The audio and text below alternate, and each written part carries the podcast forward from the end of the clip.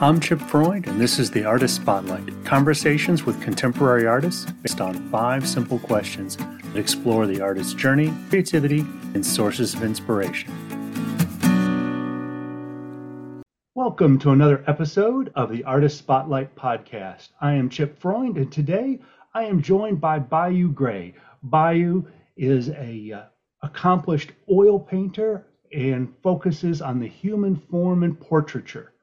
Bayou, thank you for joining me today. I'm really excited to hear more about your creative process and your journey. Welcome to the show. Oh, thank you, Chip. Glad for, glad to be here. Thanks for having me. Well, why don't we start off with uh, if you could share a little something you're working on with the audience, get them grounded in what you're about these days. Um, well, I'm always working on around particularly the same thing. There's always a figure of some sort.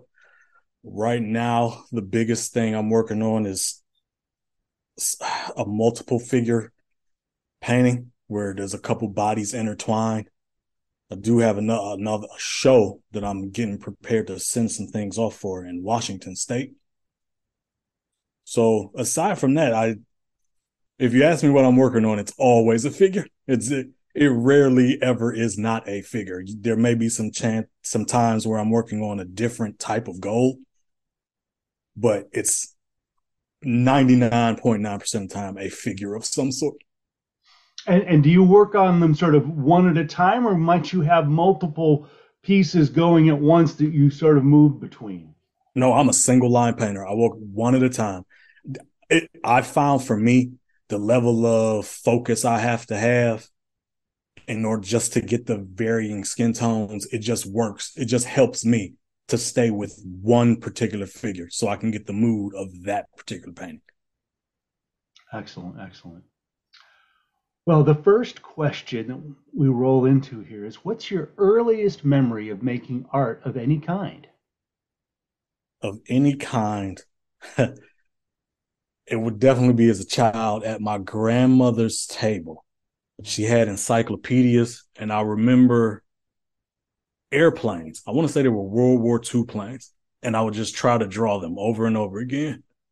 And that's my most earliest memory. Airplanes and back in those days on those planes, you'd have the flag, the country's flag on the side. So yeah, mm-hmm. I'd always try to draw the airplanes and I'd always draw the flags. That's my earliest memory. About how old do you think you were? Oh wow. Four? Probably four. I don't remember my sister being born yet, and I'm five years older than her. So I'm assuming I was four. way to back into that. All right, all right. So uh, clearly, the the desire to uh, to create imagery has been a part of you from the get go. Yes. Oh, very good, very good. Um, your current media is uh, oil on uh, metal foil, as I understand it. Um, what brought you to that media and why? Trial and error, really. Um, when I first started painting, I swore I'd never paint a human. It, it was like I'm not painting people. I love landscapes. I love the atmosphere. I tried painting landscapes. I was awful at them. Terrible. I couldn't I couldn't get the atmosphere right. I'd focus on the details so much that I ignore the entire painting. so, I, as a lark, I decided, well, let me just try a human. And just like that, I instantly fell in love. The the attention to detail helped there. So once I started doing one, I was like, you know what? That's not bad. I did another. I did another. Eventually, I started realizing that I don't like painting backgrounds. That's when I started using gilding. Then I started gilding with at first it was copper, now it's mostly gold. So now it's just figures on gold, like almost exclusively. And that's just simply by trial and error. You know, I didn't have any feeling when I painted a landscape. When I paint a human, I can feel it, for lack of a better term. Uh, having seen your work, as a, a, viewer, I can feel what you did. So I, I, I got to believe if I'm feeling it as the viewer, you had to be feeling it as you were putting it down on canvas. It, it, it just really comes across. The um, one of the questions sort of related to your, your work I had is the skin tones you're able to render. There's a luminosity really to them. Is that um, due to the gilding underneath, or is it simply the techniques of, of layering that you do that, that sets the skin to almost radiate like it does? For me, it's three things. One is the way I use the brush. I don't paint traditionally, I paint flat. And I use I paint in random strokes. There's a lot of impressionism in the way I paint. The second is definitely the gilding. And the third is I use a transparent palette. So all those things come together. And I don't actually I actually don't paint in layers. I paint one layer just to keep the I don't want to mess up the gold what underneath. I still want that to be there. So it's one layer. I just have to be incredibly careful about where I put color and how I mix them with each other. Interesting, because as I talk to other oil artists, you know, part of what drew them to the oil is the fact that you can go back and fix it and you can layer and you do all these, but you're not doing that at all. You're you're basically once you put the oil down, you're committing. Yes. Yes, because it stains the gold otherwise. You, I clean it off, then there's a smudge, and then the shine is gone. It it deadens that portion of the painting. So yes, I'm one and done. Brilliant, brilliant. Well, it it really is a unique look that is just amazing. But moving on, um, what inspires your work? Where does it come from? Most of my paintings stem from a mood of feelings, energy. I'm an I'm an emotional painter. I don't I don't necessarily try to say something, but I do want the viewer to feel something. Whatever that feeling is, whatever feeling I got when I looked at it, I'm assuming the feeling's real and I can pass that on to the viewer. So I try to take the emotion of the moment, whatever whatever pose, whatever figure, whatever idea I have, I take that emotion.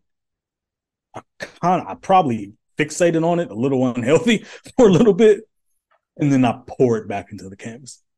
Sometimes, sometimes I'm successful at that. Other times, not as much, but it's all it's all part of the growth process.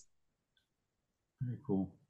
Uh, do you work from a, a, photo of your model, or do you do um, a live session with sketches? What's the process that leads up to uh, getting the work on canvas?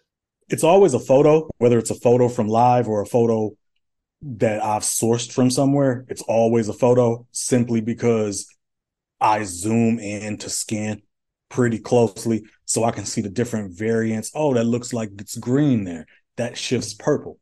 I I tried to do that with a live model. It got a little creepy trying to get that close. So uh, I stick to photos at this point simply because I need to get a little too close than people are comfortable with. Could appreciate that, uh, but it, it, it pays off, brother. Praise pays off. Um, what advice would you give to an artist just starting out in their career? Oh, that, this is a well, it's an easy piece of advice. It's hard to do uh, to an early starting artist or just anybody who wants to get into anything artistic, find yourself. Whatever it is that makes you you. If you're lucky, you'll find it fast. Most people won't because the world will take it out of you and it'll it'll tell you the things you're doing is wrong feel it right I, you have to find yourself you have to cut out all the outside noise. And the hardest part, eh, there's no magic here. You just have to walk the road that it's work. It, it really is. I don't, I don't want to make it seem like there's a fairy who sits on my shoulder and muses with me at night. No, it's work. it's work. And the muse shows up because she sees you working. That's it. Uh, are there techniques that work well for you to accomplish that? Practices in your life? Isolation.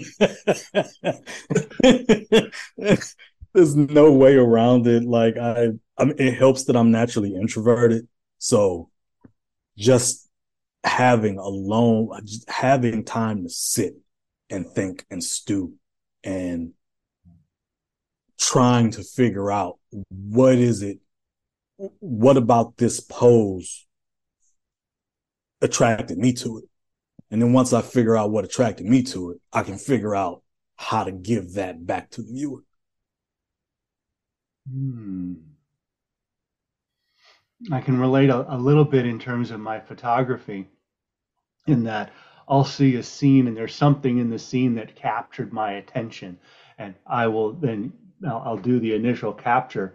And when I come back and go to process the image oftentimes what ends up um, you know printed on paper is not what one would have seen if they were standing next to me mm-hmm. um, because my mind's eye saw saw it differently than maybe the person next to me would have seen it. So as I process the image, it this is the feeling, this was the intention, you know, that I captured on the moment. Right. No, I totally understand that because like for me, sometimes I zoom in. Well, a lot of times I zoom in and it's typically an angle of some sort, an angle or some a weird finger position that's like that right there. And I try to I zoom in on that and that's where the magic happens for me. Well, excellent. Our last question is what artist or artists, if you can't narrow it down to just one or two, that's fine. Uh, would you have the audience go check out? This could be somebody that has been a long time inspiration to you, or somebody you just discovered, living, dead, you know, just somebody you say, you know what, this is this is solid work. Go check this out. Oh wow. Um let me see. As far as people that inspire me when I see their work, I can think of a few. Um I don't know. I hope they're not watching. Maybe I'll get their names wrong. Karen Offutt she does portraiture and she just has amazing atmosphere in her works. It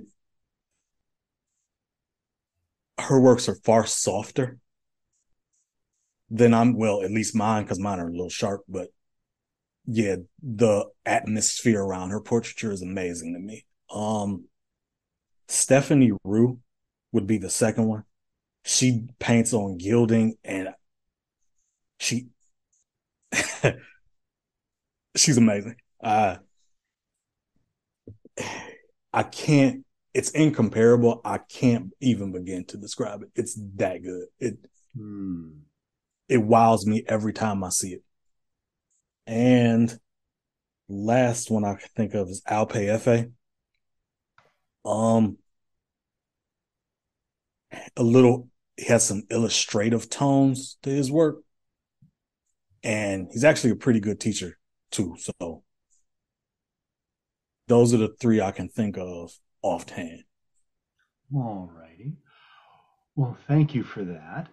Um, in terms of folks being able to find your work, um, I know you've got a, a website, bayougray.com, and you're yes. on Instagram. Uh, is your work in any galleries that folks can go uh, put their eyes on it in person? Um, a lot of my work is in galleries out of state. So I have something in Washington State, have something in Florida, but I'm not represented by any galleries currently. That's probably the next thing on my list to do. Hmm. So right now, you'll just see them in pockets here and there. So various exhibitions that uh, you joined. Excellent. Um, well, this has been a real pleasure. I'm glad we've had a chance to chat a little bit. Look forward to getting to know you better as uh, our time together in the Fine Arts League of Cary continues. Um, and uh, with that, we'll call it a wrap on this episode of the Artist Spotlight podcast. Uh, tune in next time for another conversation with a contemporary artist.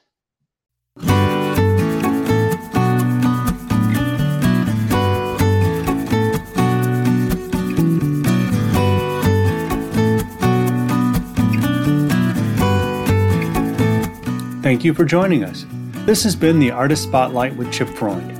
Find accompanying blog posts at chipfreundphoto.com slash blog, and you may subscribe to our show on Amazon Music, Apple Podcasts, Spotify, or wherever you like listening.